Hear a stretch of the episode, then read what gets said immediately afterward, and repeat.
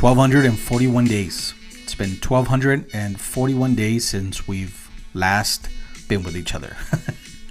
this is Ozzy. This is a podcast, and uh, I want to thank you guys for coming back in, checking in, listening, your support. It's been amazing. Um, hopefully, you know we can get this going again. It's been a while since since we've done this, and uh, I think it's a good time to restart it again. You know, because of uh, you know a couple different things that are going on in the world and, and in my industry. So um, Thanksgiving is right around the corner.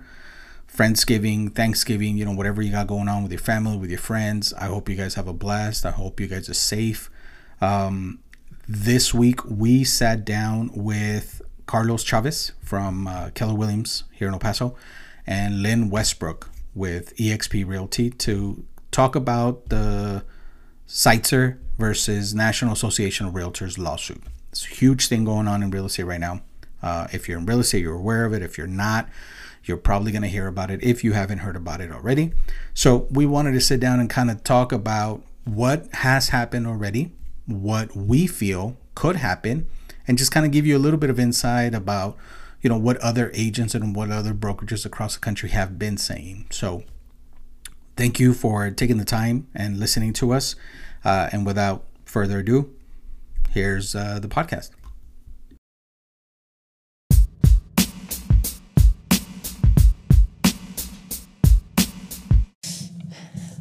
what are we talking about?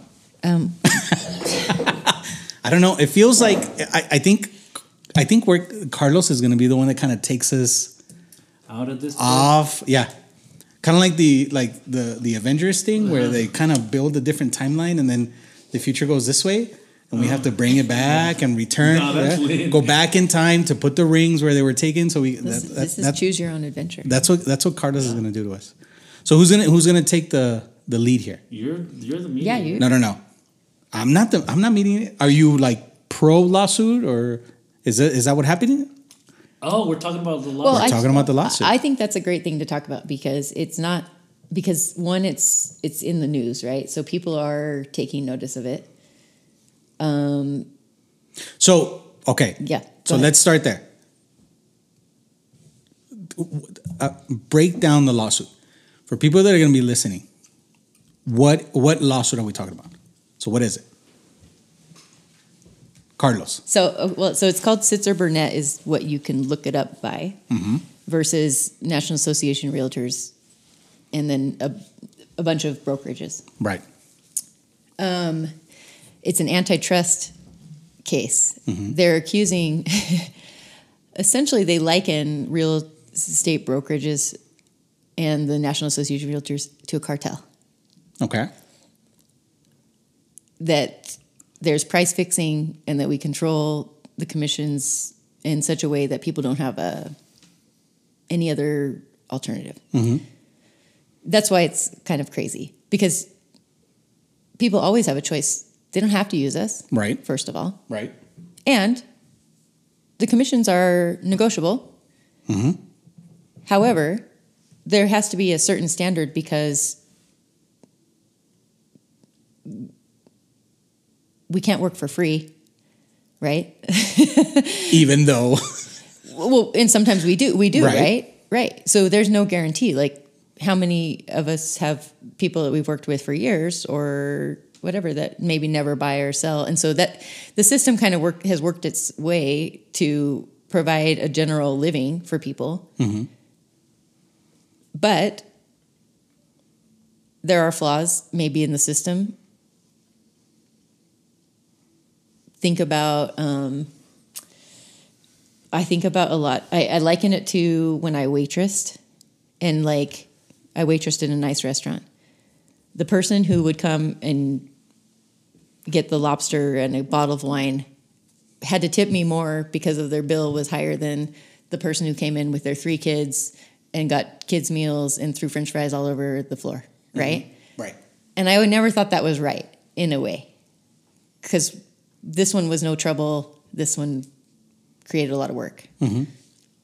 Sometimes I felt that way with houses, but the problem is we can't choose. We don't know ahead of time which ones are going to not be difficult. Mm-hmm. tedious.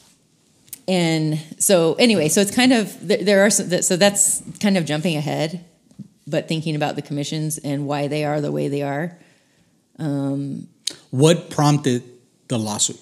So I I mean my opinion is that an attorney saw an opportunity to do a class action and it's a huge so the, the thing that's shocking about it is that it let's see what are the damages in it 1.4 billion dollars was what the jury awarded Which is Five. trebled, right? Uh-huh. which could be trebled it's not trebled at It's not 1.4 trebled yet. It could be it could go up to 4 you know could go over 4 Okay. um, billion with a B. yes That's So my question, one thing I've been trying to figure out and I haven't found yet is what do does the average person who's named the person in the class action what are they going to what are they going to get? Do they get a hundred dollar gift card for this, Right.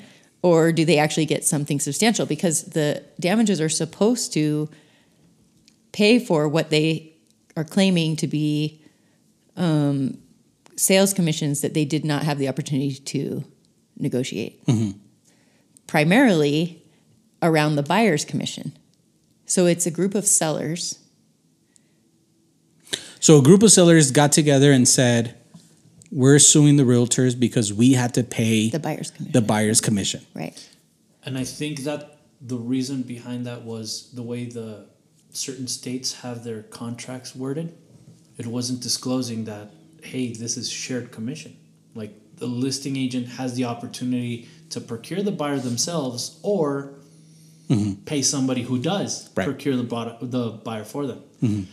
which takes us to the very core of our real estate practice in the country because as a, as a country we want buyers agents and we want listing agents right mm-hmm. So a lot of the case referred to other countries that they do it differently. Right. But those systems are broken suck. Uh-huh. Yeah. Like because you're not getting the best. I mean, the reason we have buyer's agents and we're paid the way we are is because there's an incredible value that you have with a buyer's agent. If you're just so, I always tell buyers the list price is arbitrary. So it would be different if if an appraiser was coming in, and, you, and we all know even appraisals are not. Um, not fully Science. objective Yes, they have right. some sort of subjective I've seen hundred thousand dollar swings on you know half a million dollar houses more than once. That's a huge percentage it- between two different appraisers. So, Right. so if there was a way to ac- accurately value a house and post it, and then just have buyers come and see it and then pay that price, fine.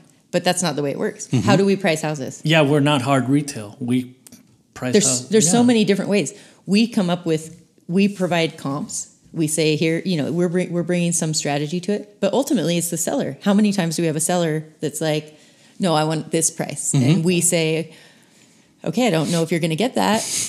And but we can try. So it's arbitrary completely. Right. Right. So if you're now a buyer without a buyer's agent to run the numbers for you, which in, in some states it's okay because you have a little bit more data, but for Texas, for instance, we're a non-disclosure state. So people don't have access to the data that we have, which is data that we pay for. Mm-hmm. How much do we pay? I mean, we just got our bills right for the next year. starting off at 620 Six hundred and twenty dollars for the first That's quarter. that's the first quarter, right? That's right? first quarter. and and then you've got we've got lock boxes we've got Uh, like there's so many expenses that we have. It's it's very challenging to make it to make it big in this industry. You can. Like Mm-hmm. there's a big upside. Mm-hmm. There's there's no limit because it's sales. All sales Right. don't have ceilings Right. right? Most of them. But we also know i mean we've all done this long enough that we know what kind of work goes into it and what you sacrifice to get to that level where you're actually making a lot of money. Uh-huh. And it's honestly it's not worth it sometimes it's a huge sacrifice for your family It- you, we have flexible schedules but flexible to to the client to the whim of the client, Right. right. To their schedule. How many times have we missed, you know, anything f- for our families? And yeah, I'm sure none of our kids want to go into real estate. You know, mine are like, uh, what are you Mm-hmm. I doing? mean, if, if they've been paying attention to us the last couple of years, they wouldn't want to do. right. So so the so the case is interesting, and it, it just it just seems so way off base, and just it seems like a witch hunt.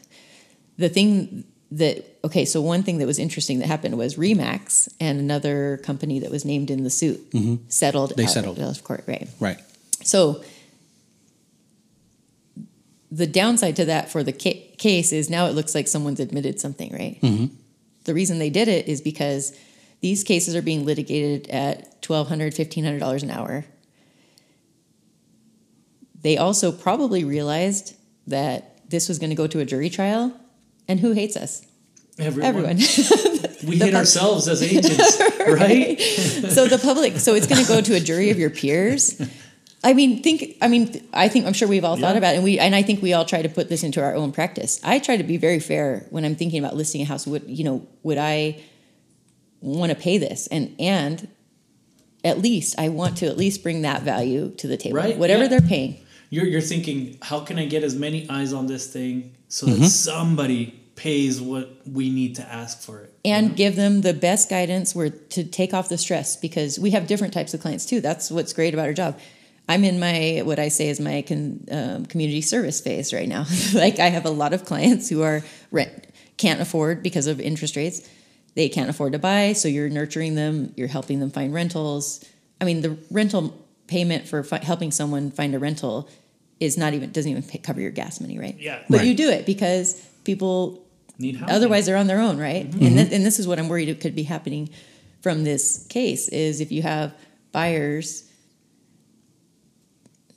um, now they're going to be on their own, looking for. so are sellers if you think about it. Oh yeah, Because as a seller, you hire an agent. You talk to the agent, you have them place the house out on the market, they procure the buyer, or the buyer has to come in by themselves because nobody wants to represent them because then they would have to pay them. right. What happens then? How do you know the listing agent is being fair? Unless it's a new home. Not to say that people aren't going to be fair, but uh-huh. But it that draws that cloud of doubt. uh-huh. the word Is misre- misrepresentation is easier to be pinned on things Right. at that point. I I like. I, I, I never liked doing double-ended deals. I've always hated it. Always. I, and I know oh, it's more this, more that, whatever. I, I don't like. I don't like representing both sides because I feel that somebody is gonna, somebody's gonna hate you. Exactly. At the end, no You're matter It's what. like, it's like agents who are lenders as well. There is nobody under this sun that's charming enough to keep somebody happy and also finance the home. Well, for them. I disagree. you do you really? I love double ending. No, double ending. Well, yeah, no, but well, but represent or represent not and, and double ending is the the uh, The ugly term. the ugly way to say Yeah. the vulgar like oh yeah because I never double end it and take full commissions on both sides. yeah. but you do have to raise your level of transparency Yeah. And you do have to educate your buyer and seller and say i'm only attempting this because i think it can benefit both of you Mm-hmm. but you lose your fiduciary you can't get Responsibility. You can't get, exactly. Right. So all the education has to come beforehand before you have them sign that document saying, "Hey, guess what? Now I'm a priest. I can listen to your sins, but I can't partake." You know? Okay. so do you think I guess each of you, do you think the lawsuit came because sellers weren't educated about the process or do you think it's just greedy lawyers that saw an opportunity? i I mean think it's opportunity. yeah on one part, and the other part is we're still the only industry that hasn't had reform or disruption. How? What do you mean? In we're practicing real estate the same way since forever. How long ago was NAR founded? How long ago was real estate actually done this way? so i remember my husband said probably probably 15 years ago he told me because so how long have you been in the business ozzy Uh 10 uh, a little under 10 years. I think I just hit my ninth year, I think. I think I just went over my ninth. Like in May. And carlos What do you got? Like 17. 17 formally since 2010, probably. Like that's when I I it, it was 2010, made- you got licensed. No, I got licensed in 2007. Okay. Oh, but you, yeah. But and then I practiced real estate for a while. Market crashed, right? And I had I was in college, had other jobs, and um, and came back full in 2010. Okay. Yeah, but my story is a border story. Like I was forced out of Juarez over here, right? Because it was the drug Lynn, war. That's was, another podcast. Lynn, Lynn yeah, was, that's another. that's Lynn, complete Lynn, was forced out of California. I've been forced out of a lot of states. How long have you been? No. Um, 19 years. Um, so so about 15 years. So the Ben would always say when I first got my license, the first few years, are you ever gonna um, Break even. Break even. and that's the reality, right? like people, you know, that's the so like I did. I probably worked mostly for free for about four or five years mm-hmm. because you're just doing enough to pay your dues, mm-hmm. literal dues, and your figurative dues. Yeah. Okay, so then, but then about so about five years, and then he called me the queen of the hundred thousand dollar listing, which that's okay. That's what homes used to sell for. yes, mm-hmm. And I'm I remember right now. 89, 89 950 was my price point. Mm-hmm. 89,950. You know, the first time I, I sold a two a house above 200,000, I was like, my God, these people are going to think I'm such an idiot. You know, I can't hold a conversation with them. They're, they're, they they must be freaking geniuses if they're buying a $200,000 house in El Paso, right? But now, can't find it. Well, and so then back back then he says, uh, people won't need you. This isn't as technology is because we've Uh-huh. also all seen like I got my first email address in college. Like it the just the speed of which we're Evolving. innovating, evolving is so crazy. So this is when Zillow is starting and things like that, and it's and he's like, oh, pe- people aren't going to need real estate agents. Uh-huh. And I always thought they will need us because um, we're not just opening the doors. We're we're not just we are therapists. We're diplomats because how many times do you get a message from the other side, the seller, the buyer, that would totally blow up your deal? That if you delivered it the way it was given to you. But you grow into that conversation as an agent. You have to have those four or five years of just Yes. little eating ramen for breakfast, frijoles with arroz for lunch, and then water for dinner. Because that is, that is true. I think when a- Diet a- water. an, Diet immat- water. an immature agent, immature uh-huh. in years, will not know the nuances and have the experience of you know having deals bomb or knowing that this is not a gossip session. You know, you're mm-hmm. you're uh, prof- we're professionals, right? So this is what it's all going to come down to. This case eventually mm-hmm. um, is what is our value, and this is what we're all needing to take a hard look at right now. And I think we should be. Like, I think if an agent is not seriously looking at what they bring to the table, then they're having a problem. So you brought up the, the the the question of value, right? What value do you bring to a transaction, right? As a buyer's agent, that's what everybody should be asking themselves. So, right. And one thing that was that struck me from I don't know if it was in the case or if it was some commentary on it, but um, basically, this is this is the true. This is this is the this is a true statement, which is agents, regardless of experience, competence, or effort, command the same rates in the current structure that we have. Yes. So there does seem to be a little bit an element of unfairness to that, right?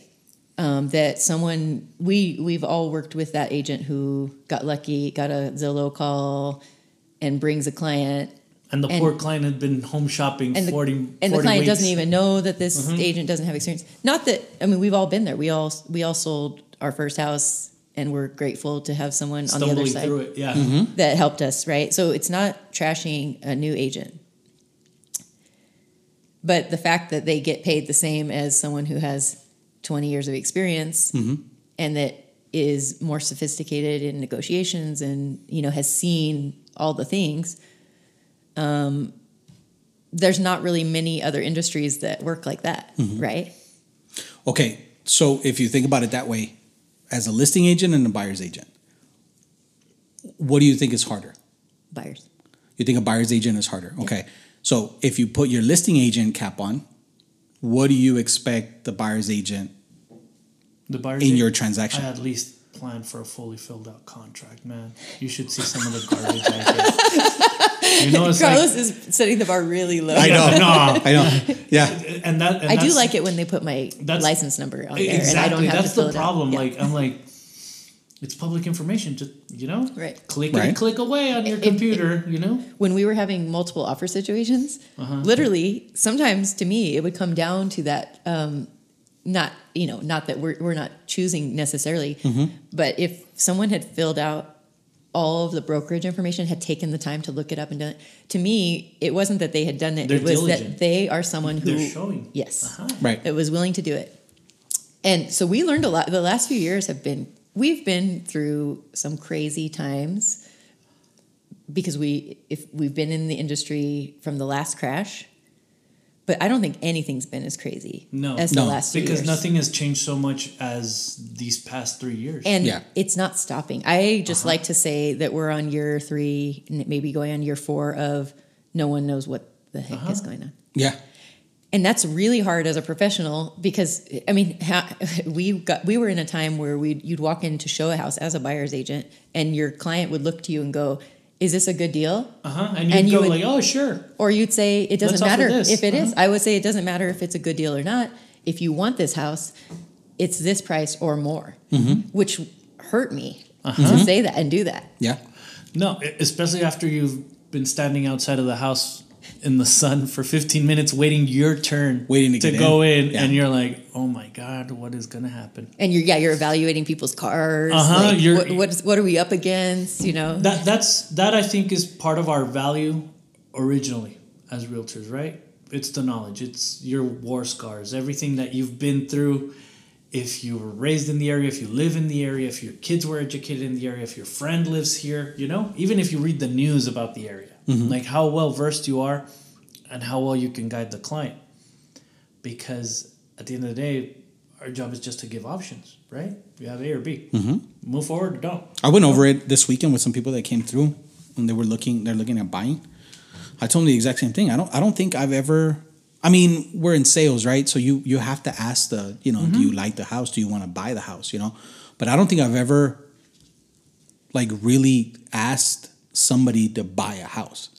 You know, Yeah, you've representing never a buyer walking in and say, "Hey, you have to buy this." I've never done that. I've never said anything like that. it's always just educating. and oh. that's what's hard about this lawsuit and that's what's that's what's painful for the good agents and i believe that most agents are g- mo- i believe that about people right Like, Yeah, most people are good. are, To the good people Yeah. unless you read the news and then you're like Yeah. Oh my Everyone's God. Maybe we do need Right. to be hit by a meteor.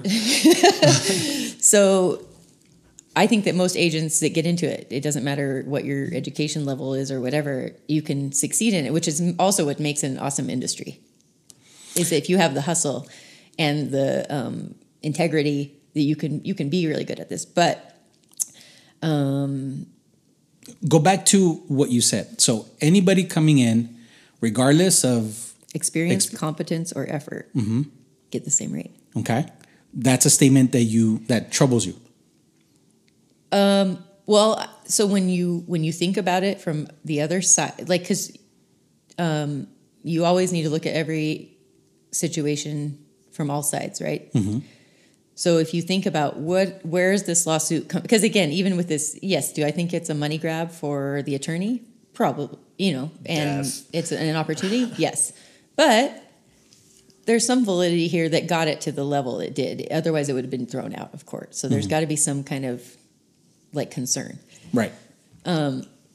So, and it is going to reform the industry. I don't know if it'll be major or if it's just going to be um, minor, but anyway. Um, so that's what I think of when I think of the other side. I'm like, well, if I were a home seller, I would want to be able to negotiate with my agent um, more, depending on their or and as an agent. I want to be at this point in my career. Um, I don't want to just be picky and choosy about who I work with. Like I want to just be fairly compensated for the value I bring to a transaction. Have you ever closed a property and then thought, oh my God, I'm, I was paid way too little for this one? Oh, Imagine if we could go back and Right. also be like, Oh. hey, by the way, you owe me an, an extra thousand bucks because, Because- I have yeah. to pay, now I have to take everybody in my office to get pedicures And therapy. So do you for emotional support. do you think do you right? So the most common used number right now is six percent, right? Your listing agreement is usually Uh, in I would say El Paso and kind of the markets like that we're in, yes. Right. But like in California, so Like two, one. it depends on the price the range, price. right? Which honestly, to me, that's fair. Right. And I've always thought that as well. Like that, that's what I was ta- going back to, like the analogy with the waitressing. If you have um, a three million dollar property, three percent for both, you know, six percent total or three percent of that, that's a lot of money. Yeah. That unless you're doing some crazy marketing Well, overseas, and that's what I was gonna say. Like, I, personally, I've never sold a three million dollar house, but I would assume that to sell a three million dollar property, you'll have to go outside of the normal email blasts and But do you, right? So sometimes some of the things that we do as agents is the dog and pony show. Mm-hmm. I've eliminated a lot of that honestly from my own personal business and that's the benefit of not having a team and just being a one, like this is who I am. If you want to work with me, I always joke and say I may or may not be wearing shoes, you know? like I'm at that point in my career, right? That Right. I'm like that you're not coming to me because my shiny listing presentation. I don't prepare one most of the time because um, that's not you know I'm not going in trying to compete with other agents um, for my materials, right? Um, I think you do need to you do have a little bit more expense on a higher end home. However, how are most people finding homes these days? Honestly, Online. Zillow. Yeah. Yeah.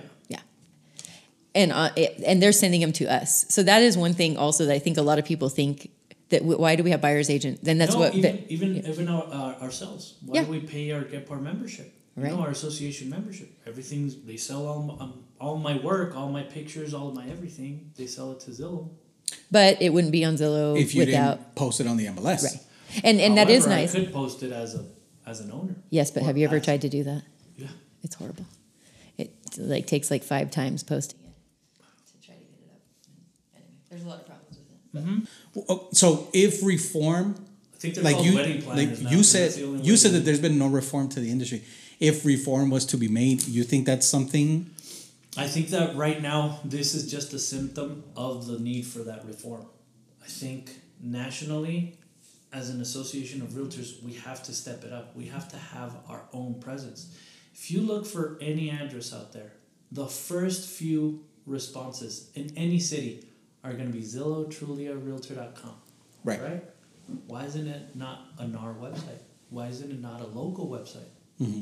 Oh, because these guys have bigger pockets. Well, yeah. Who's making them bigger? The realtors themselves. And let's talk about briefly, so in case there's people who don't understand what what um, NAR does and what like because we pay dues to these. So besides we pay brokerage fees splits, right? Which um, we pay our MLS dues, we pay for lockboxes, we and then we pay these associations. We pay the National Association of Realtors. You pay your state association Texas Association of Realtors you pay And then the local. local, Commission, yeah. right? So like for like I just got a bill not only from Gepar, but I got one from Tipcar, which is Tacoma. I get one from Ivar, which is Inland Valley in California. The beginning of the year is painful for me because it's like thousands of dollars Yeah. out to the the higher ups that you have to be a part of to get access to your MLS, right? So that is in some ways a monopoly. We should be the ones actually with the class action lawsuit Yeah, Right? backwards. We, should, we should be like, wait. but Right. but they so but they do you know they do advertise um the re- you know when you see the realtor commercials or whatever they're advertising for realtors they are lobbyists um, and there are things that supposedly they do add value so i don't i haven't looked deeply into that but see that's the thing supposedly adds value i don't i don't Yeah, I haven't. i don't have anything and i i know that if if somebody from nar is was listening or is sitting here or would be sitting here whatever they'd say oh we have a website where you can take a seminar and you can do this and, Right. and you get a little pin and you have but that doesn't really help me actually it makes more work for us. We we do we have to do the ethics uh, review every, which is which of course is great that you you know that we have ethics, Yeah. Oh yeah, because that's that's their only rule book, but the uh-huh. ethics book, which. but we get you start- forced to take that. Yeah, and then mm-hmm. you read it over and you're like, oh boy. You're like, right. That's when you start. That's where my hate for realtors started. You know, I'm sorry. If, it's the it's the truth. I, I like read it and I'm like, God, nobody's professional. You know, we need to be more proficient at respecting each other or at taking. You know, things into our own hands. How many times have you gotten a, an offer from an agent that you're like, oh my God, this is going to be a breeze? Yeah. You know, and then you get another one from a certain agent, and you're like, oh my God, let me strap down. when you right? And it's all because they didn't take the ethics class. Uh-huh. No, yeah, exactly. It's because they didn't take an It's 'cause they ethics clicked class. through it. They're like, click, you know? click, click, yeah, click, yeah click. they, they, they, they're more than anything fighting to be right rather than doing the right thing for their client. I saw a thing that said I was going to tell you about it earlier. I saw a thing that said that these lawyers, these other guys, won the case just simply because they won the case. Yeah. It wasn't because they were right. Right. It's not because what they were arguing was correct. They just simply had better lawyers. So the deliberation, the jury deliberation, was less than three hours, Right. which is very vast for a case of this size, which shows you that they had already kind of, you know, they had made up their mind probably even before they come. And again, it's because of the stigma with realtors. Like, what do you really, really do, and what do you add, and and also again going back to the The sticker Anti- price is huge for some people, you know? I've It is, but we're not. We're still not a monopoly, right? Exactly. We're still. You don't have to use an agent. You can put a go put a sign in front of your house and sell it with or without a cooperating agent. Mm-hmm. If it wasn't so complicated to get a home sold or purchased or mm-hmm. whichever way you want to look at it, the whole profession wouldn't exist. You know, mm-hmm. why don't people just buzz their haircuts? They they don't want to. They want to go and get an actual haircut from somebody. You know, And it's the same thing. It's a service, but it's a service that exists because there's a need for the service. Right. Right now, that that means that we might have to simplify the process of selling and purchasing in order for the consumer to take over. You know. So I, I love going But I to don't- I- buffets to stuff my face, but to be honest, I'd rather pay a waiter. Yeah, that's true. I I mean, I don't, but in, in like, I don't think the process of buying or selling the house is. I, I wouldn't call it complicated. There's there's a lot of steps to it. yeah, sometimes it's not. And actually, Mm-hmm. s- sometimes you can sell your house on your own. It's not there. It's not really rocket science. But you need the middleman sometimes. You need the person. I think you always need somebody. Well, there to you can sell it, but are you getting the max? Like so, again, going back to value, Mm-hmm. we should be. Our goal should be for every client is to earn them not just whatever they're paying us, but to earn them the- more, to the max value. I think we all probably here treat it. I know we were talking about this earlier. We treat it as if it were our own purchase, our Mm-hmm. own money, our own like put yourself in the shoes of your client to advise them, and then couple that with your experience. and sometimes you do have to add a little bit of push. Well, if you know, if you feel like that's the best thing for them, right? Exactly, because Yes. if because if they're like, oh, we're on a time crunch and this and that, and they just throw every single problem at you, and it's your seventeenth time showing them houses, and you've shown them literally the same floor plan four times, and they're like, I I mean, guys, I, I gotta tell you, this, the, these houses are not gonna get cheaper. On the contrary, you know, and the interest rates, we have no idea what's gonna happen the day after tomorrow. right. So I, I think, and again, I don't think there's a seller that wants to sell a house that benefits a buyer, right? The seller is selling the house to make a profit. They're, they don't put it on the market to make sure that the buyer gets What- the best what- deal. exactly what And there's no buyer out there buying a house making sure that the seller makes the most amount of money or that the builder makes the most amount of profit. That's where the agent. There's a lot of steps involved in purchasing and selling a house, which is where the agent comes into play. even if you think about it as a win-win situation, it's it's a win-win in certain parts for one party, and it's a win for in certain parts for the other party. Mm-hmm. You know, sometimes they just want to get out of the house because it's urgent. We need to move. We're getting paid a ton more money uh, in another city. You know, So we get we have to sell it. Just get it out from under me because I need to close on. Yeah, the each other each situation is different, right? Right. That's the fun part of the, the Uh-huh. job is trying to match up. If you're a, bu- a buyer's agent, you're trying to listen and match them up with the perfect, not just their house, right? We're not, we don't sell houses. We sell like dreams, right? like yeah. yeah, lifestyles. Like what neighborhood do you want to be in? Where you know where do you, you want your kids to go to school and all these things. The um, again, the case is centers around a little bit about the buyer's agent commission and how that that was kind of the crux of it was the sellers feeling like they didn't want to pay the buyer's agent. But this is the reality of it. When you're a buyer, okay, so especially a buyer today, you're looking at interest rates. What are we? Where are we right now today? Would they keep going up and down. Sevens, eight percent. yeah. So you already feel like, okay, I've got, I'm paying more for interest rates. You have your loan closing costs if you're getting a loan. Mm-hmm. That's why the seller pays. The seller is usually the one that has some disposable money from the sale. So of course, the house price is a little bit inflated to cover the agent fees. But the buyer, to make a buyer pay for their own agent, in addition to It's going to price them even further out because now they're going to have to make an offer even lower than asking to be able to cover for their representation, right, mm-hmm. right? and and potentially I've heard that like lenders are already speculating that maybe Yeah, to roll them into the they'll loan. roll them into the loan. Right. I don't want somebody to finance my paycheck. For I know, right? years. Th- yeah. I would. F- There's the problem. dude. Right. no. Yeah. It's then, then you, I'd, I'd go and fight the other agent physically. You know. how many times in your career have you had a seller have to bring a check to the table? Many, many times. You Yeah. have. Yeah. Mm-hmm. In the I've done it a couple times. El, El Paso's price point wasn't. I 'Cause mean, it's so equity flat, 'cause our market yeah, is it was so so flat that Yeah. you'd have to. Somebody called you three d- three years after purchasing the house, and you're like, eh, "Let me see if I can break you even." Because I feel like it's it's only happened to me a handful of times. I can only think of one, honestly.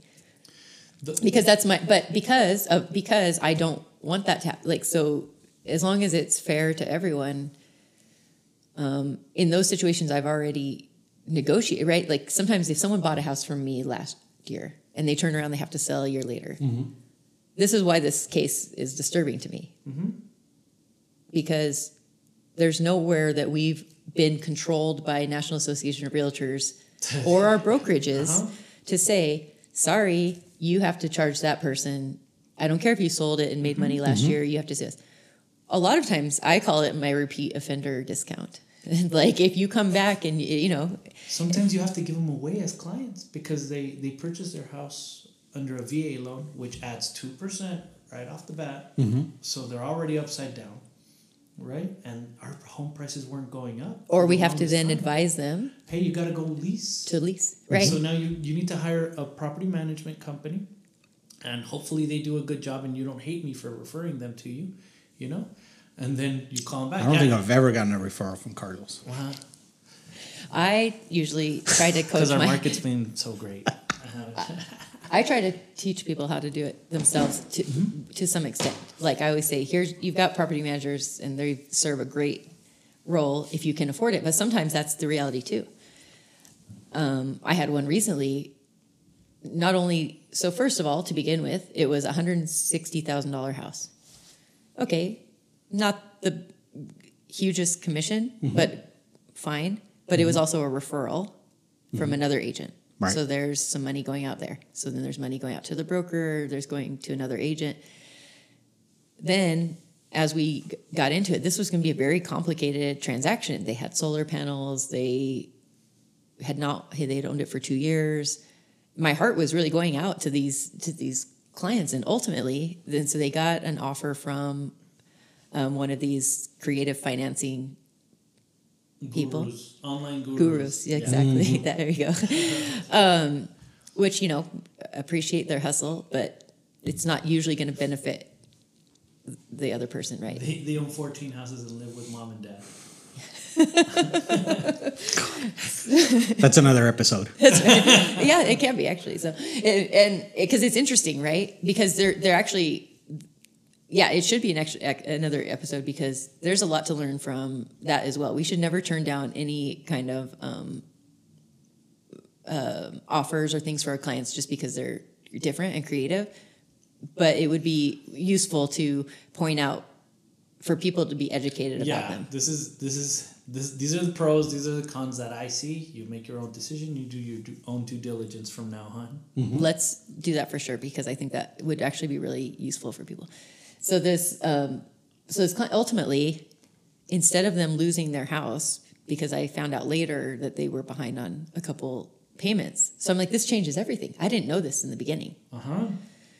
This opens more options for them. So thank goodness they have someone who's experienced and can. And I was working hard on the on the side trying to figure out, you know, what what deal, you know, how how to make this work, how to structure it. Well, ultimately, the best thing for them was because they were willing to lease it and be landlords. They weren't going to make any money, but they could cover their mortgage, Mortgage. and they were willing to do it. And to me, I was like, this is the best thing to do for these ki- kids. I, I say they're kids because they're probably but, 20 but years But you were saying it right now. Because if, if you would have had that conversation with them five, six years ago, you would have been like, oh my God, doom and gloom. Now you're hopeful that the market will continue its uptrend and that the house will eventually be worth more and that it Yes, that's so that was the goal. That's what I told when they bought it because they, they were hoping that's what they were hopeful for, and I was like, then your dream's not dead. Let's. But guess what? Guess whose dream was is dead from this. My dream of selling the house, but because not only did I spend a lot of time on this, I ultimately listed it for lease, helped teach them how to screen, do their own, you know, whatever. For now, they're doing their property management because they don't have the margins to, to do it. I also had paid. So that's the other thing is when people look at our commissions and stuff. I had paid four hundred fifty dollars for a plumbing leak. They didn't have the money to do. Fine, let's do it because this we have to do this to get it sold. This is the right thing to do. How many things do we? Pit, we, I think most Yeah, of the time you- we're fair. Like we're pitching. I mean, we've and we've all not- bought washer and dryers or fridges or something like that you you had to to make the deal. agent on the other side who trashes a two hundred and sixty thousand dollar deal, you know, or a five hundred thousand dollar deal over a thousand Yeah, bucks of right. repairs or this or that, Mm-hmm. and you're like, it, it's not just about the deal. Sometimes you have to see that there's families involved, Mm-hmm. and futures, and this and that. Like, Right. why Right. are you doing this right now? Right. You know. and and so that's the reality is it's not it's not just um, it's not just money it's not just houses. There's so much more to it that you want people to be in the industry that will provide a certain level of care. Because if it changes much honestly for me this like the opportunity cost to be away from my family to like give the heart and soul i mean we all have nightmares literally about transactions. Um, And The- PTSD from other transactions Sure. that you're like, oh my god, I don't want this to happen to me anymore. It, and it's no, so at some point you're like, it's not worth it, right? We've all, I mean, Carlos, how long were you in the hospital? I was also in the emergency room at some point. These are stress induced problems. How long were you? Six days. Six days. I would say that real estate probably had a big part to do with that. I had a $14,000 emergency room bill from like a stress induced issue. Like, and so, We're you know, how many houses do you have to sell to pay for that? You know, What um what other bullet points do you have there? Well, let's see. Oh, one thing that was interesting, and I don't know if this is true. So I always like to try to see, find out if something is true before I would say it. But and so these are things I'm investigating. One, I was talking about how much is each person in the lawsuit, um, all for the uh, Oh, how much they're plaintiffs. How much will they will they receive? Right. Um, the other question is, or I had heard that the jury members, none of the people in the jury had ever owned a home, had so never bought, been through a, a sale Really? or purchase. Yeah, Somebody said that? someone said that again. That's something to to fact check, um, which is interesting, right? Because I do I do think not. I mean, people dislike the industry as a whole, but I think we have a lot of clients that are grateful for the way we handle things and the stress we take off of them and you know absorb.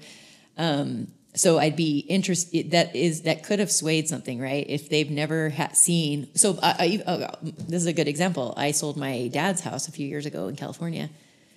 Um, he said, you know, at some point in the transaction, oh, I never realized what you did, what you do. Like actually, what you do? Yeah, like I mean, you know, to the extent of because we're there's choices we're making about delivering bad, like the, it didn't appraise, so instead of delivering the news, you know, at 7 p.m. at night when I know it's just going to upset It's someone. just gonna ruin It's his just gonna- sleep. Yeah, it's just going to ruin, and there's nothing you can do about it. Mm-hmm. Instead, I stay up, pull comms, do all the things, create, you know, whatever, submit it back to the appraiser, try to get it reevaluated and present and then you know choose what time is appropriate to present it but also show this is the plan this is already enacted and so that's like Yeah, an experienced solution. agent thing that we're doing right is like the in, in, inexperienced immature agent might call someone up and be like oh my goodness like you won't believe what the appraiser like they said this it's just like That's exactly how they talk.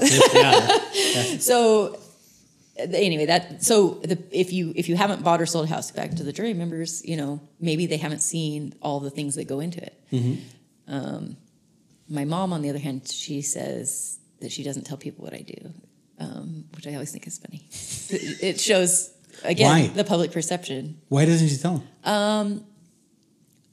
well she said it one time to someone on a plane and then she told me she said that i was like oh um, i think because at one time I had a more um, interesting career, and this was kind of like had She feels that it's like a like a step a back step or down. something. Yeah, Oh, I think so. I would think so. Um. Anyway, I, I don't know. I like. I don't know. We've talked a lot of. Who always who brings it up? You that what's like your next? Me? Yeah, like what's? Yeah. I don't know. Like I. Like my my dream retirement job. I've always said it. I want to be a elementary school custodian or Really? a bus driver. And just hang out? Like, Just you, hang- you want to be auto? Yeah, I just want to. I want to clean schools, elementary schools. I want to be an elementary school custodian or a bus driver. That's what I want to be. the one like the beloved one, the one that all the kids like, I don't care Mr. if it's or that you just one want to or, be, or the invisible. or yeah, just you know, just mind my own business and do what I gotta do. Like that's that's really what I want to do. But I've never really thought of what's next because I I enjoy. Oh, I enjoy it a lot. I just feel that the stress that that we have to absorb from both sides and the stress of keeping schedule and all these timelines that we're managing constantly that it's incredibly taxing as people and as individuals like as people inside the industry and like as a father as a son. So if you get, and so that is the, the back to our commissions is when we get that check, it is rarely, and it sometimes it ha, sometimes you get a gift. it's right? never fair let's say it that way It's never fair, it's right? never fair because it's either It's too much or too little Yes. and you're like dude wait Yes. right I honest I I don't feel that I've ever been paid too much. I don't I don't I don't think it's too much. For example, and we go back to new construction, especially here. If there's a builder willing to pay a sum of money, Mm-hmm. right? It's because they can't sell that property for whatever reason, right? And if you have somebody that fits those needs, if you're lucky enough to find somebody that says, "Hey, I like that house and I like this area and you know whatever," and you mm-hmm. bring it through, and that builder's willing to, I don't. they're delegating it to you Yeah, I you're- first, I don't think there's, I don't think there's a realtor, and if if they if they if they if they've done this before, then they themselves they suck. But I don't think there's an agent that's ever taken a bonus and not shared that with the buyer, in one way or another. You always there's always something to give back. Right. Again, and we said it. I'll wash your dryer. I'll contribute to your clothes. You know, whatever. There's always been something, whether it's by the book or not. It's always been done, but. I don't think I've ever been overpaid for selling a property that that builder or whatever listing brokerage for that builder couldn't sell if I have the buyer that's, you know, willing to buy that property and live in that area and, you know, whatever. So I don't think I've ever I don't think I've ever been overpaid. I've never thought that. That that's what that's what makes me think that this whole lawsuit thing is BS, because sometimes, I mean, as a especially as a buyer's agent, you know, you get paid whatever they say on the other side. Because when mm-hmm. have you ever gone after your client for a missing half a point or a missing full point or anything? Never in my life. But on my agreement with them, it says a certain percentage, right? And I've never gone after him. Oh, you know what? This guy was only and come to the closing table when they disclose all the commissions, and you're like, the other guy paid himself more than half, Right. right? And you're like, oh well, That's always a bummer, right? yeah, it's a, it's a bummer, but you you never stop the closing. And You- which which also is what's interesting with the buyers and sellers commissions and the way they're structured is I would say that most of the time that we try to respect colleagues and the work that it takes for a buyer's agent because you're doing a lot of driving around. It's it's expensive to be a buyer's agent, um, and sometimes you're getting nothing right if you if they don't uh-huh. buy. With a listing, you usually it's a good chance you're going to sell it, right? So it's mm-hmm. almost more guaranteed. Mm-hmm. Right. And there's a lot of upfront work and there's some sophistication And, to and it. upfront expenses. Yeah, I upfront think they're transferred more yeah, than anything. but it's a little and it's stressful in a way of like you really hope it sells and you want to play everything correctly.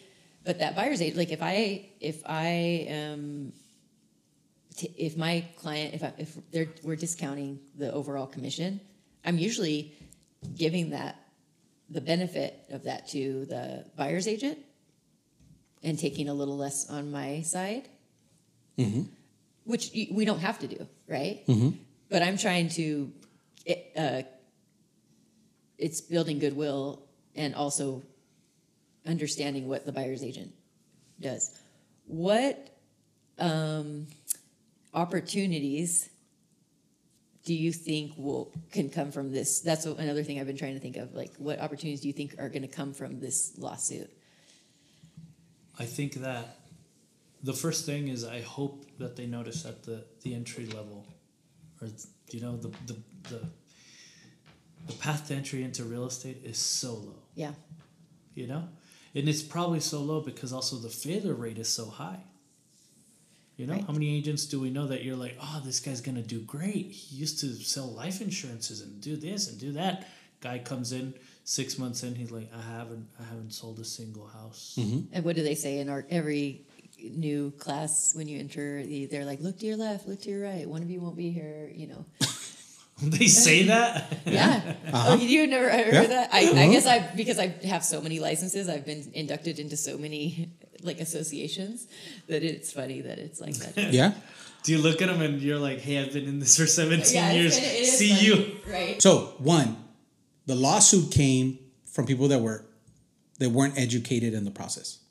But two, I think there's a lot of people sharing information about the lawsuit without them really understanding what the lawsuit is. I think there's a lot of again, it comes with maybe some stuff that I've seen is from new agents, some stuff that I've seen is from tenured agents, but they don't really they they don't know what's gonna happen.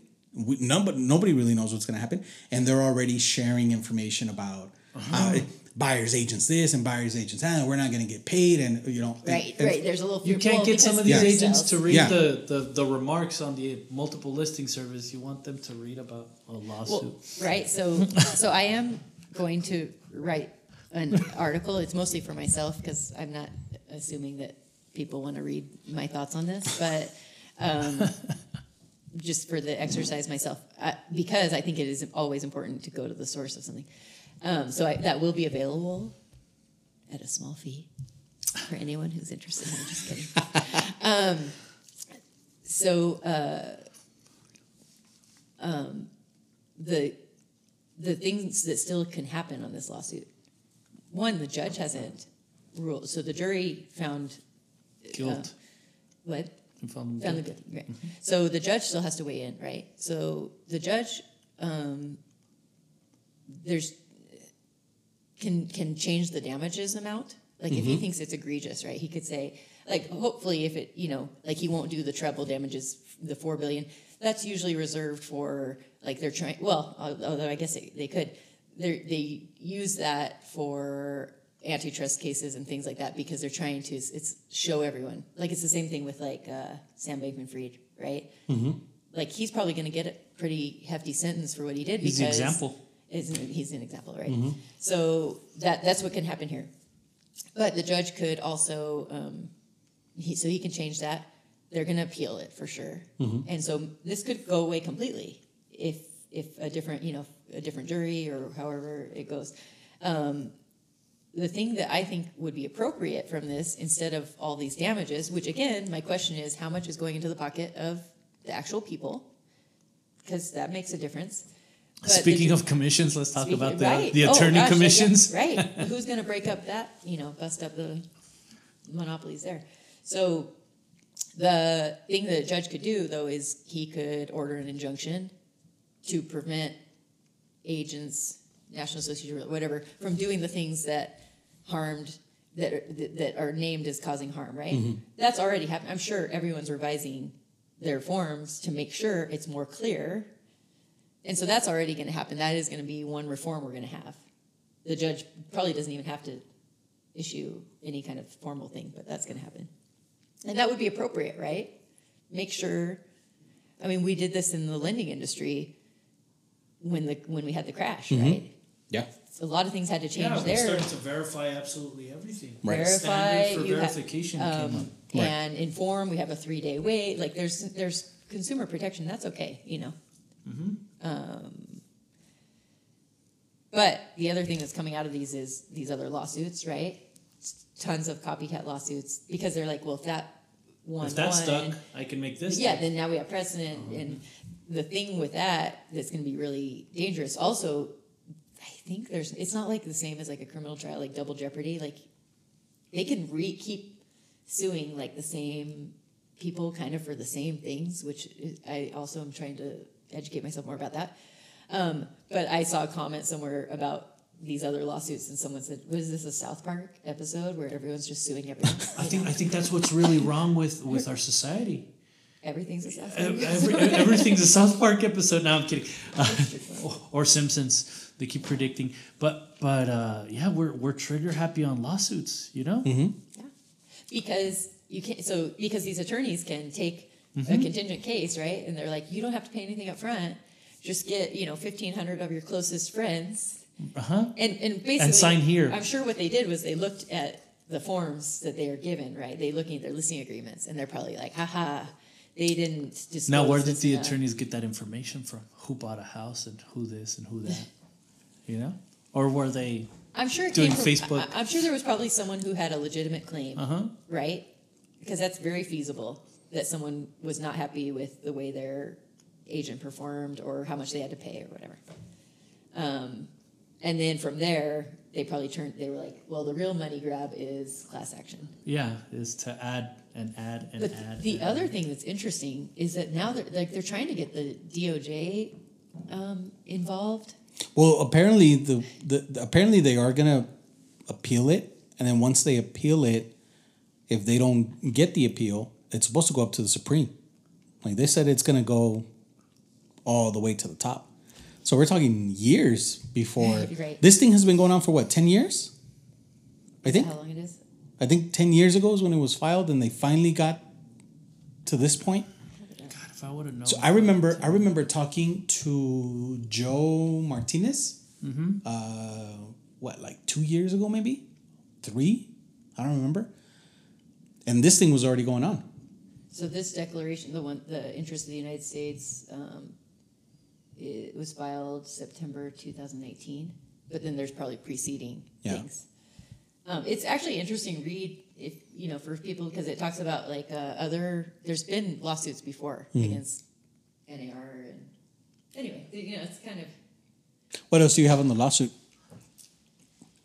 Um, I think the only other thing, I mean, the, the main thing was was how we get paid and why we get paid and the value we add.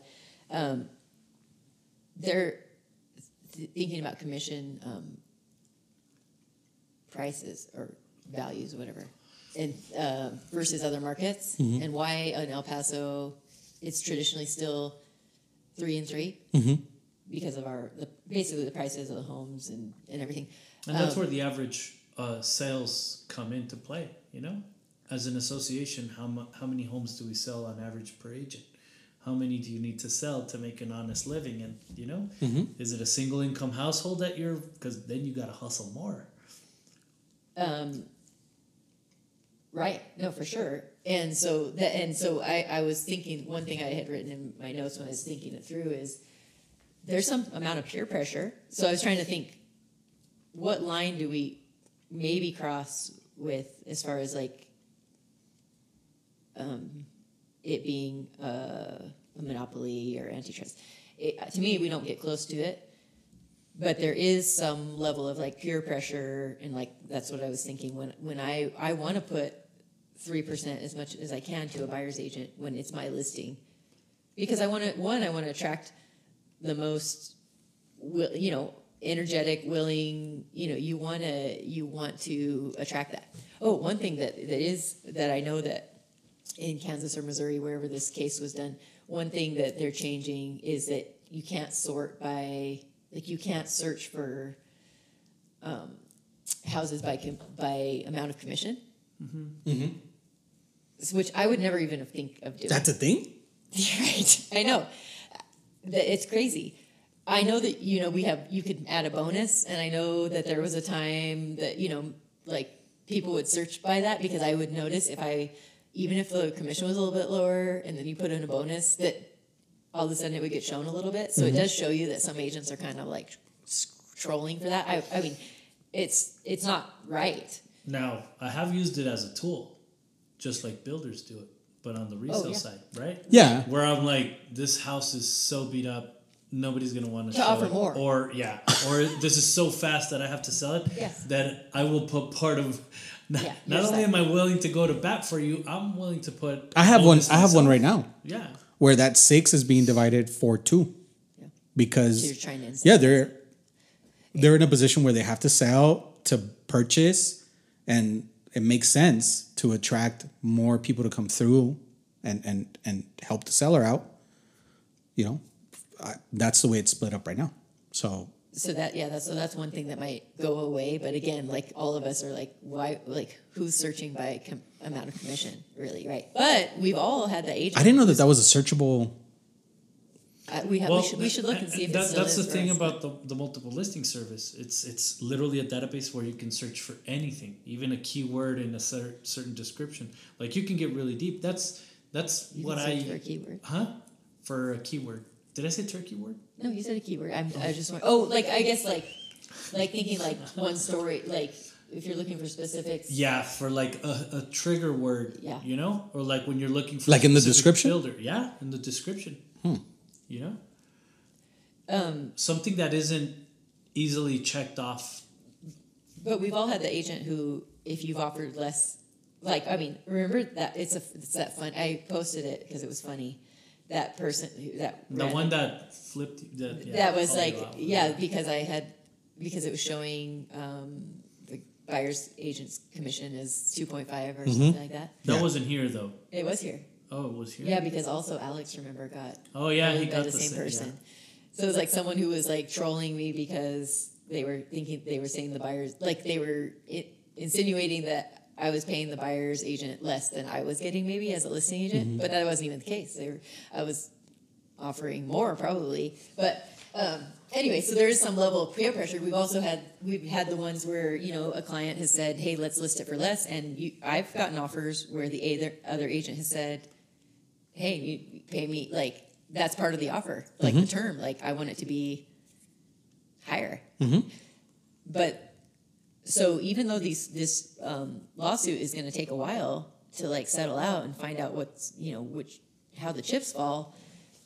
Last week I put an offer for someone on a house that on the MLS it's listed the buyer's agent compensation is listed at two point five percent.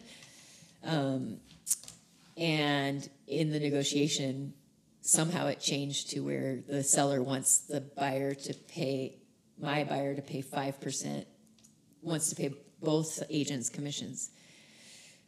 and it stopped the negotiations dead in the tracks mm-hmm. because, I mean, what buyer? It, because when you did the calculations, the math wasn't mathing. It was like It was above it was asking more, price. yeah, it was over asking price. So I, I could understand that if it was like super low and it's like, well, we'll give you that price if they pay this, and then you know, and then that would be a, a or the crazy things that, that, that banks pull off, you know? Like when when it's a foreclosure or something like that, that all of a sudden they're like, oh yeah, you know they they, they rule by their own. Sure. Oh, right. Mm-hmm. Yeah, like they have a certain net they have to reach, and so they'll change. They'll Uh-huh. They be don't like, care, well, you can and have even their price the normal local rules don't apply to them. They're like, oh yeah, your option period, no, you, you can back out at any time, but So you so I get so the sellers so sellers should be paying more attention to this lawsuit. Well, they, they should pay attention to it, but they need to make sure they understand the implications that Right. like so like for to me what the experience I had last week it seemed like it was someone who read a headline or read an article that was skewed of like hey you know Right. you don't have to pay commissions anymore as a seller's agent Right. or a seller um, and not understanding the implications or the system and why we get paid the way we do and why the seller typically pays you know Mm-hmm. so that goes back all the way back to the beginning of the reason is because the seller usually has a little bit more disposable income and Mm-hmm. they're the ones trying to incentivize i always tell my sellers too like the buyer's agent like even though you're paying like they work for you it, w- once you're under contract Mm-hmm. Right. in a way Right. their fiduciary duty is to their client and i think most people honor that very well. Mm-hmm. But every at that point everyone has a common goal. So who doesn't matter if the seller's paying because the common goal this the main goal of a seller is to sell their house mm-hmm. for the most money and for the in the shortest amount of time. And so if if they're incentivizing someone and their buyer's agent as long as they're again their duty is to their buyer but the end goal is to get the house closed. then they work for the seller. Yeah, Right. So sellers should be paying attention to the lawsuit to understand now how it works and now it depends. How are you looking at it? Because is the seller really paying, or is the buyer paying all of the commission for the listing agent as well? Because whose money is using is being Well, used it- to cut the check? So that and that's the thing too. Ultimately, a buyer is paying for For- for, the they're paying. It's built into the sale, right? The seller Right. is Uh-huh. able to pay out the commissions the way that they do because, But it's really easy to frame either way, right? right. Oh yeah, Mr. Seller, you're you're agreeing to pay me this with their money. but right. but here's this is this is this. So think of some of the things that we've already um, heard. This is kind of interesting. People thinking about how this might change a buyer's agent's job. I've heard, for instance, they'll start paying buyer's agents by the hour. Could you? I can't imagine sending someone a bill for my time for the art. Also, how do you set a t- Uh, like an attorney? yeah, and that, but like Billable the amount hours? that would make me want to go and drive around and show houses by hour is a lot more than I end up getting paid in the current system. Right. Exactly. Because I would never, if, if you're like, hey, drive me around for nothing, which is what we currently do. And and our main problem is we're walking businesses. You know, I'm a walking payroll. I'm a walking, you know, Yes, right. uh, c- consumer of all these vendors that I have to employ to keep my business running, right? Because I have to pay rent and all these phone services and Right. software, blah blah So blah just blah to blah. break even, just to go back to the break even also, it's like you, we have to make a certain amount. But so, yeah, could you imagine billing, yeah, so, so like what, at the end of the day, like, oh, we looked at houses for two hours, like you owe me a hundred dollars or whatever. Like no one's gonna pay, no one's gonna ask for that or, and no one's mm-hmm. gonna wanna pay that. Right. And so the other, so that's an interesting concept. upfront. Imagine, I need a two thousand dollar retainer as your agent.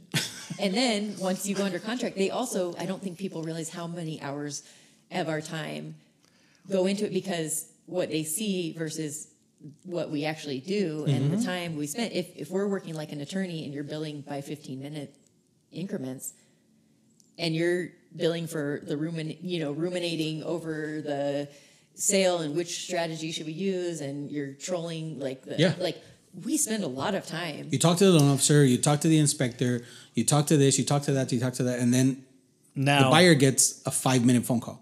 Yes. Now- But you've already done Uh-huh. two and a half hours of Right. work. Now, also with experience, you're supposed to get sharper, right? You're supposed to be a sharper knife to cut faster, right? Mm-hmm.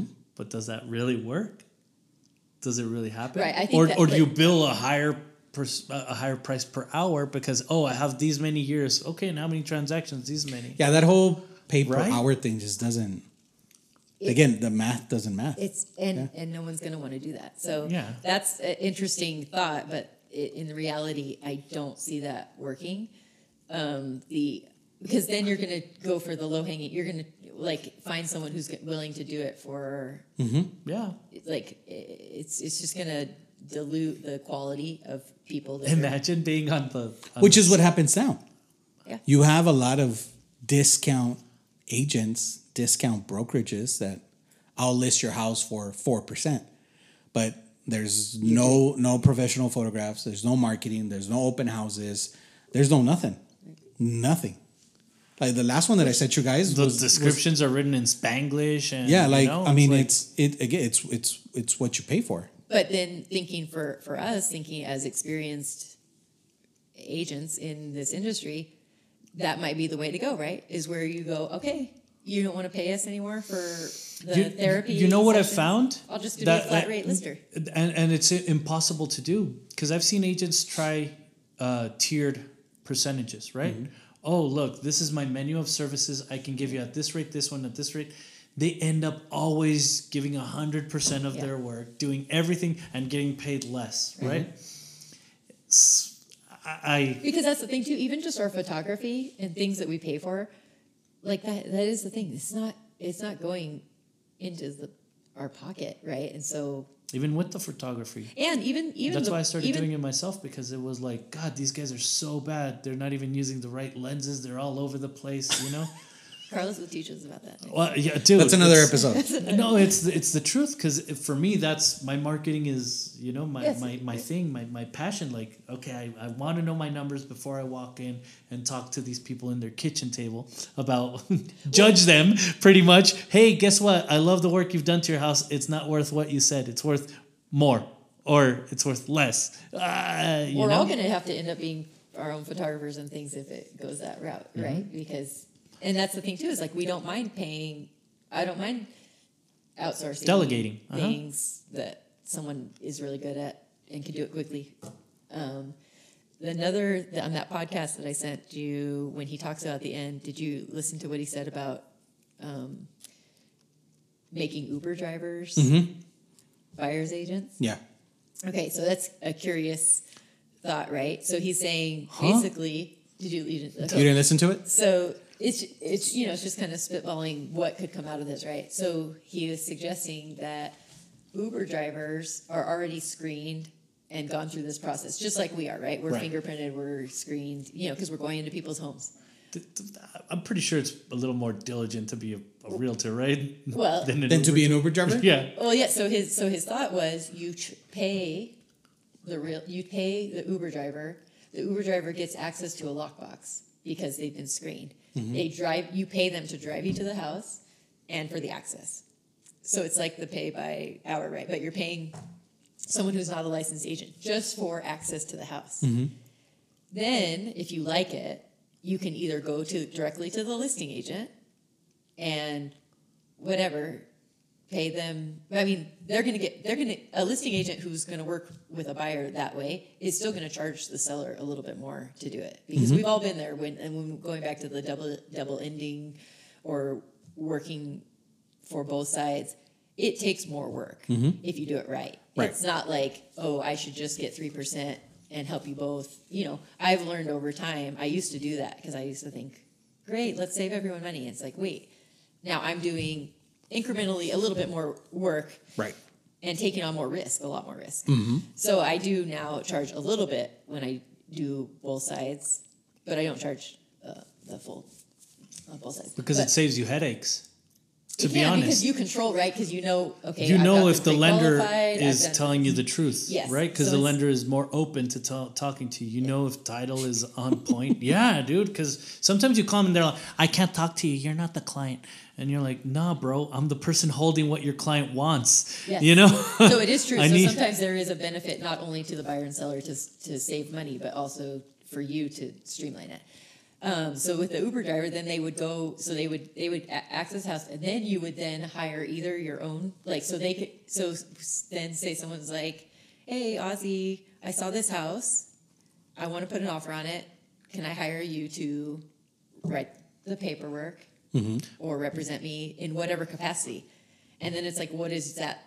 What does that look like? Is that because That adds another fee though, because now well, you're paying adds, the, it does add a fee, but that's something that I would think like, okay, I'm not going to charge by hour for driving people around because again, that's not where we make our money, but we do spend a lot of time doing it. But there's no, not a lot of value added in that part. Of course, we have to do it because we need to see and talk to them in the house. You need to smell the house. You need to when you're evaluating it because you could even if a client called you and said, "Oh, I saw this house. Let's write an offer." one, you would have to either have a good disclaimer in your paperwork of I did not see the house. I'm not. If I, I'm all. You know what mm-hmm. you you're telling me. What I'm Doesn't California have an have an agent disclosure form where you like go and look through the house yourself and you have to sign off on Oh, it? Oh, they have every form in California. Every disclosure form, right? Like, Yeah. And you have to sign them like multiple times. They're crazy. Yeah, the ghost form. Well, or- but thinking, I guess New Mexico, New Mexico does have transaction broker Uh-huh. as an option. So I don't represent anyone. I don't represent I, anyone, I right. represent the paper. and so probably we're going to go a little bit more that direction, right?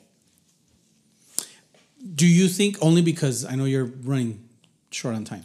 You really think drastic changes are going to happen?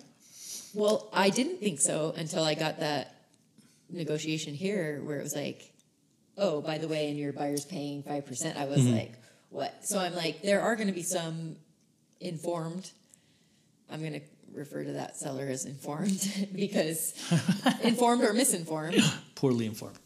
maybe poorly informed, right? Um, there is going to be some more of that. I mean, but we've already had that. I always, I feel like there's always been clients who are like trying to see what you'll do it for, and sometimes we're assessing that like, is it worth it?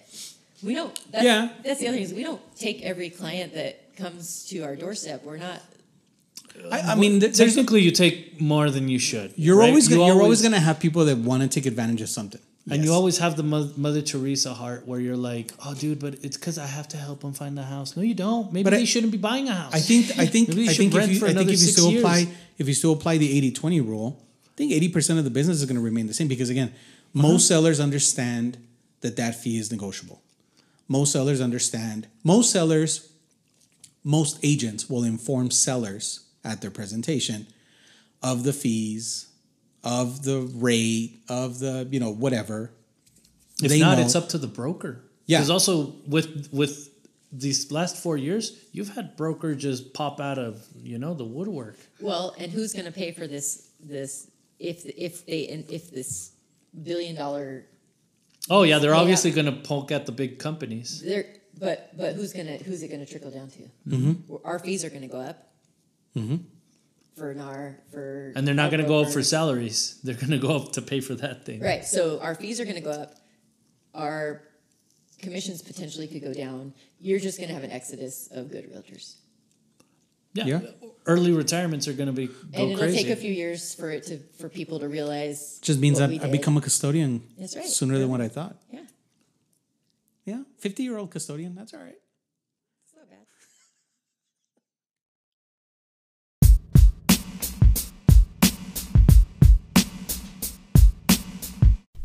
So there you go. Those are our thoughts. Um, what do you think?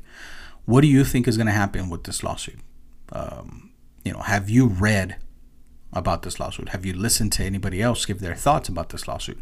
Where do you think this is going to take us? Where do you what do you think is going to happen? You know, it's it's it's a huge uh, case, something that could drastically change uh, the entire real estate market, or you know, it could be something that you know might not do a whole lot. So you know, stay informed, read as much as you can, um, educate yourself, and please do so before you start talking to anybody. You know, don't don't scare anybody, anybody that that's not in the market, anybody that's that's that's thinking about buying and selling. You know, uh, educate yourself before you start sharing all that to them. Um, so, um, I want to thank Lynn for uh, providing her huge house. If if the acoustics were off, I'm sorry, but she's got really tall ceilings. Um, so we tried making it as, as best as we could. Uh, I want to give a thanks to Carlos for uh, sitting down with us and chatting with us. I want to thank you guys for stopping by, for listening. Thank you guys for uh, for the support. Thank you guys for coming back.